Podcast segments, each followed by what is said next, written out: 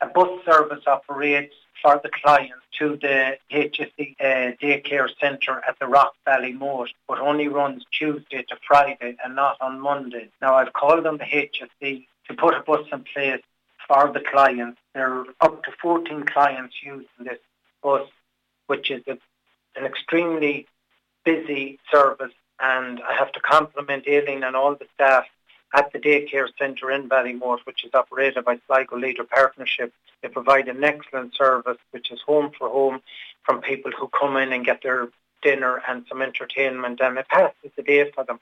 But currently, it's not available on a Monday.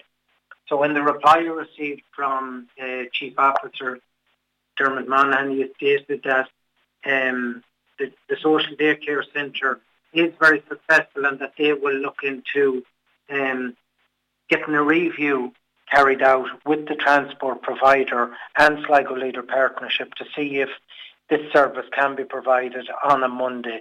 So it's an issue locally here in Ballymote. I've been contacted and also my colleague Councillor Malani by many people to provide this service on a Monday to allow people to come in and, you know, get their meals and get them out of the house because when they get home on a Friday, it's a long time until Tuesday morning. So an excellent service. I'm happy with the reply and hopefully the review will allow a bus to be put in place on Monday because it's a minimal cost, I understand, maybe 200 euro, 200 plus.